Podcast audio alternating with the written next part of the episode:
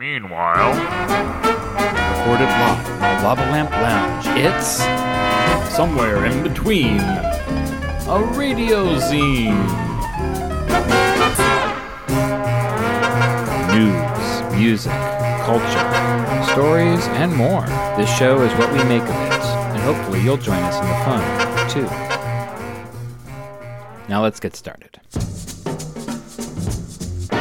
And welcome to hunkering down for a very long winter. It's issue 18 Getting Back to Everyday Life. I find myself in one of those unfortunate positions as a broadcaster this morning because, as of this recording, we are no closer to knowing who our president is. And yet, by the time you hear this, through the magic of radio, you might well know. How can this be? Except to say that it's a little bit more of that pre taped call in program problem that we have talked about before. In that, in order for me to get this show to you in a timely manner, especially considering the pandemic that we're all suffering from, I have to pre record it and therein lies the rub. So, sure, I could say what I think is going to be the case. I could probably even record two versions of the program and have them air depending on which outcome is the case Friday morning, which seems actually like quite a bit of work and might not actually pan out considering that I would need someone on the inside to help me with that project. And, well, the more I think about it, the more I realize that I'm sort of stuck with this problem that I don't know if there's really a solution for. Somehow, I have to record a program for you, knowing about this vagary, and hoping that what I have to say doesn't completely sound crazy in the ensuing days as we sort out what last night's election means. So, what to do, what to do.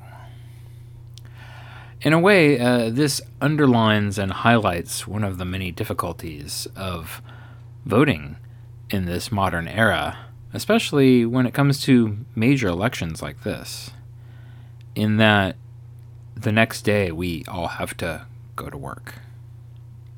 Regardless of who won, regardless of which team did best, regardless of how I personally feel about the outcome and the results and anything connected to all of that, I have to sip a cup of coffee, look at my email, and figure out how I'm going to approach my action item list same as anybody else, really, except maybe people who don't have action item lists or email at work. But I hope the metaphor holds nonetheless, in that wherever we find ourselves this morning, we can't really sit around and puzzle out the different ways that this particular group of votes was not counted and or was counted and how this particular turn of events in this county actually means that this particular outcome is going to work out for whose favor, actually, we have no time to even determine whether or not that sentence made sense because we have to drive into work and put on some clothes and some PPE and figure out how to not disappoint our boss and our customers and everyone else we come into contact with. The everyday reality of life under a pandemic did not change overnight. Yesterday we didn't know who the president was, and today we still don't know. And yet, in that not knowing, we're still stuck with all of the horrible realities that we've always been plagued with and some new ones that came up this year and in some cases this month. So, as we sit here and try to rationalize what this means for us, what what does this say about how we go about our business and our lives again? We have to remember that again, in many ways, not a lot has changed. We still have to find a way to live with our neighbors. We still have to find a way to go shopping safely. We still have to figure out what we want to do with our lives, what role our family plays, and the way that we approach the things that we do. How often we want to keep in touch with our friends and maybe get a new Zoom meeting going so that we can sit down once a week and really catch up. The problem with something like this is that it is a huge macro scale system that is put in front of us, and we have to find a way to interact with it in some form or another and figure out how to make that system give us some sort of output, some sort of final answer based on the input of millions of Americans. It's actually kind of insane that it works at all, or more to the point, that we don't actually regularly just have dictators imposed upon us because it's just easier that way. Uh, I mean, I guess that has happened to us too. Let me just start over by saying some of this is a little bit what we've been through before. And because of that, it also means that some things can't change.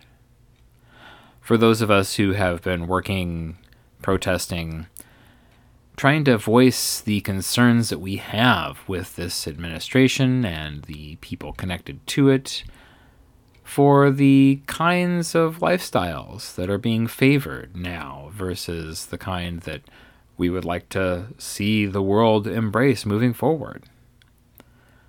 All of these things are still problems that we need to address, regardless of whether or not the president changed overnight. We're going to have to still make signs, we're going to have to still try to find ways to defund the police. We're going to have to find ways to accentuate the concerns that black lives do matter and that we have a long way to go before the racism and the sexism of this country is undone in a meaningful way that helps us feel safe when we leave the house and helps us know that there aren't people secretly plotting to undermine lifestyles that are just our friends and family and the people that we care about trying to get by in their day to day lives, hoping that they can find some positive thing to latch onto this morning. So much of this reminds me not only of how difficult it is to engage in politics without opening up so many emotions.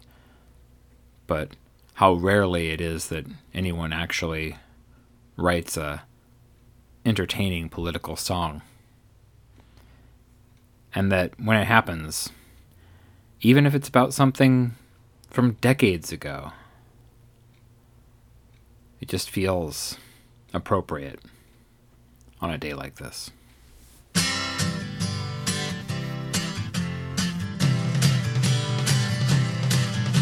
In 1844, the Democrats were split. The three nominees for the presidential candidate president and an abolitionist, James Buchanan, a moderate, Lewis Cass, a general and expansionist.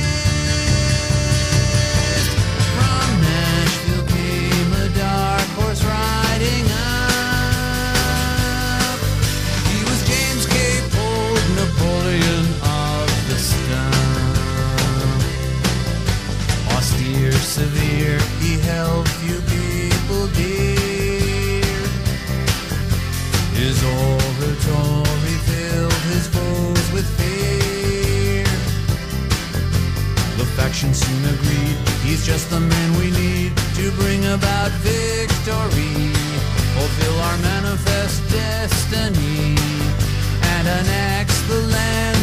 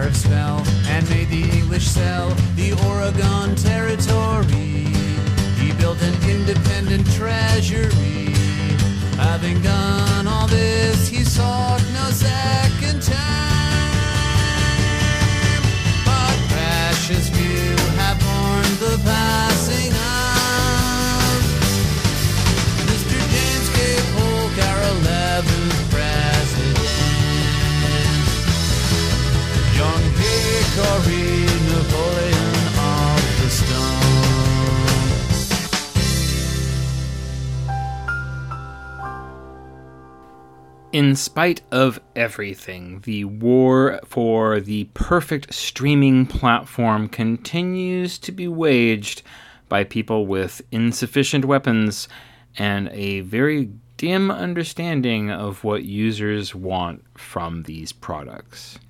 Which is not exactly surprising, or even to say something that will change anytime soon. Uh, the kinds of streaming products that we have available to us are all basically the same, with different flavors of similar content, and in many cases, overlapping content. Uh, and it makes it kind of difficult to rationalize having one over the other, since they're kind of all the same, basically.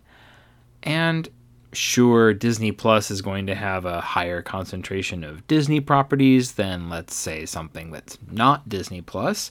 But the point being, we're in this strange and unusual situation where uh, the stuff that we have at our disposal is not really meeting any of our needs.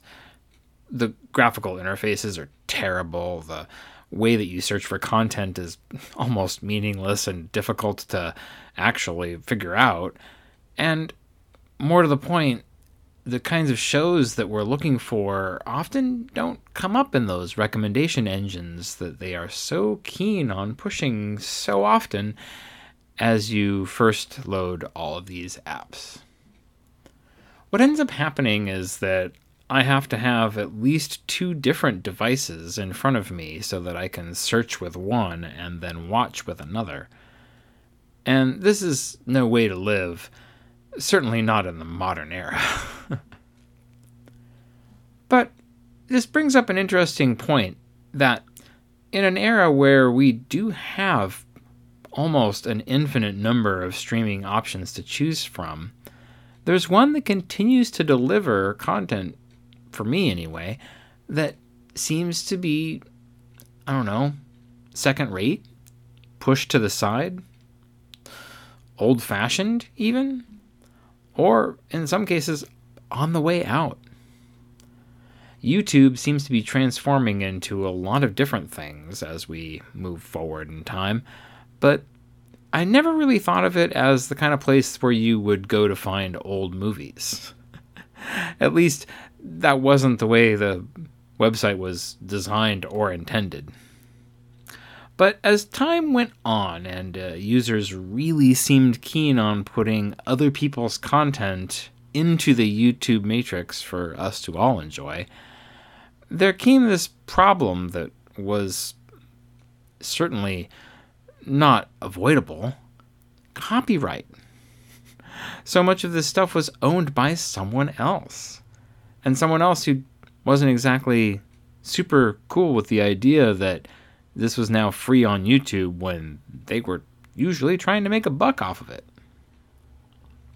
So, for the longest time, the strict idea behind YouTube was user created content. People basically talking to the camera. Which, I mean, certainly there's a lot of that stuff still on YouTube. And when you talk to younger folks, the people that are doing video game walkthroughs and daily vlog type stuff, that is what YouTube is. But it doesn't take very many searches to reveal that YouTube is also many, many other things. And this multi headed hydra of entertainment contains weird complexities, strange subcultures, weird little bubbles of entertainment that are sort of perplexing as much as they are incredible that they exist. Just try searching the term old movies to find that not only does it reveal a lot of interesting content, but that you can pinpoint certain kinds of films uh, very easily, especially if you have a list to work from. Now, case in point, for this time of year, not just the Halloween season, but for all of winter and fall, something certainly can be said for the shock theater package of films that was introduced in the late 50s. All of these many Universal films were in the vein of it's early horror and we don't quite know what to do, so there's maybe a monster or maybe just a guy with a cape in the shadows. We got lots of castle and or haunted mansion sets Let's see, we'll throw in a group of people. Some of them have secrets. Ah, yes.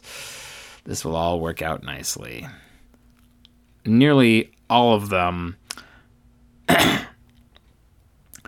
all of them are in black and white. All of them sound fantastic. And many of them feature Bela Lugosi or Boris Karloff, so, you know, those are a bonus. And strangely enough, they also pop up for free on YouTube in many cases. A lot of film from that era actually does not have a copyright or fell into public domain very quickly. And so, uh, what in the old days used to be syndicated and duplicated and distributed on copies of copies of copies are just now all uploaded to YouTube for free because nobody cares anymore. Or at least those of us who do now know where to find it. It's difficult to make the recommendation that you should hunt down maybe 80 year old film while you're sitting in quarantine, trying to pass the time, looking for entertainment, and to try to look at these things and find what was entertaining about them to audiences in those days. Certainly, to put yourself in the mindset of someone from 1940 isn't exactly super easy in the year 2020.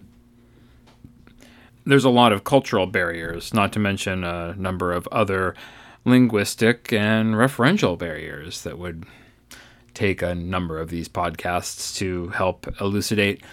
The point being, these films do have a little bit of a magic, especially now. If you are used to the kind of entertainment that we all grew up on. Watching old movies from this era certainly illustrates that entertainment was presented in a different way and that we expected something from the relationship that has certainly changed now some of these films come off like stage plays almost. Emphasis on dialogue and the drama of characters that might be blackmailing each other. Now, this might sound a little bit like other entertainment that you're familiar with. And as you kind of dig in, you start to realize that while some of the visual language and certainly some of the acting choices might be sturdily set in the last century, that these characters certainly resonate in the here and now. People don't often change in certain ways, anyway. And as I am plowing through these universal classics, something in them seems very revealing of humanity here and now. Regardless of your take on it or whether or not you want to get into some sort of long conversation about what this says about culture, these movies are really entertaining. And so, if you are the kind of person who might be stuck at home a little more often this winter than you are used to, maybe making your way through the Shock Theater package, many of which are free on YouTube, would be a good way to uh, help pass the time. Usually, taking on new hobbies is something people save for the new year. But I decided this year to approach the winter as if it was a block of time where I could approach different things that I wanted to try and take on new hobbies and ideas that maybe I've never given a fair shake. And with that in mind, I decided to go about making some Halloween cookies this year, which were sugar cookies with Halloween themed cookie cutters stamping out our wonderful taste treats. And I have to say, this was a lot of fun and worked out better than I thought it was going to, to be honest. Uh, if you have the right kinds of tools, and if you are willing to search Martha sugar cookies when you're looking for a recipe, you're pretty much going to work out surprisingly well every single time. And the main thing you have to figure out is how long to bake the things. By the fourth batch, I had it down, and it is a pretty cool little hobby when you want to get into decorating and icing and that kind of stuff. So, if you are sitting at home thinking, wow, how am I going to pass the winter isolation? Well, let's just hope that uh, you don't mind if your partner puts on some pounds. And that's going to do it for us this week here on the program. Somewhere in between a radio zine, getting back to everyday life. Issue 18 contains stories written by Austin Rich, including We All Have to Go to Work, Going Through the Shock Theater package, and Baking Sugar Cookies. Are you frustrated with the way recent events worked out, but you are tired of howling at the meaningless void where your screams and complaints remain unanswered? Might I suggest volunteering? If you can, that is. It's a great way to contribute to the world around you, gives you a sense of accomplishment and or tiredness at the end of the day, which might also be what you're looking for too. Volunteering. It's unpaid work for someone who can't afford to hire you. This episode was produced by Austin Rich in the Lava Lamp Lounge and was assembled using only the finest in 20th century technology. In the long standing tradition of most zines, there is an open submission policy here. If you have a story you'd like to send in, read, or just want to be a part of the show, why not drop a line to austinrich at gmail.com? That's going to do it for us this week. You guys are wonderful. You guys are beautiful. And without you, there would be no program. Be seeing you.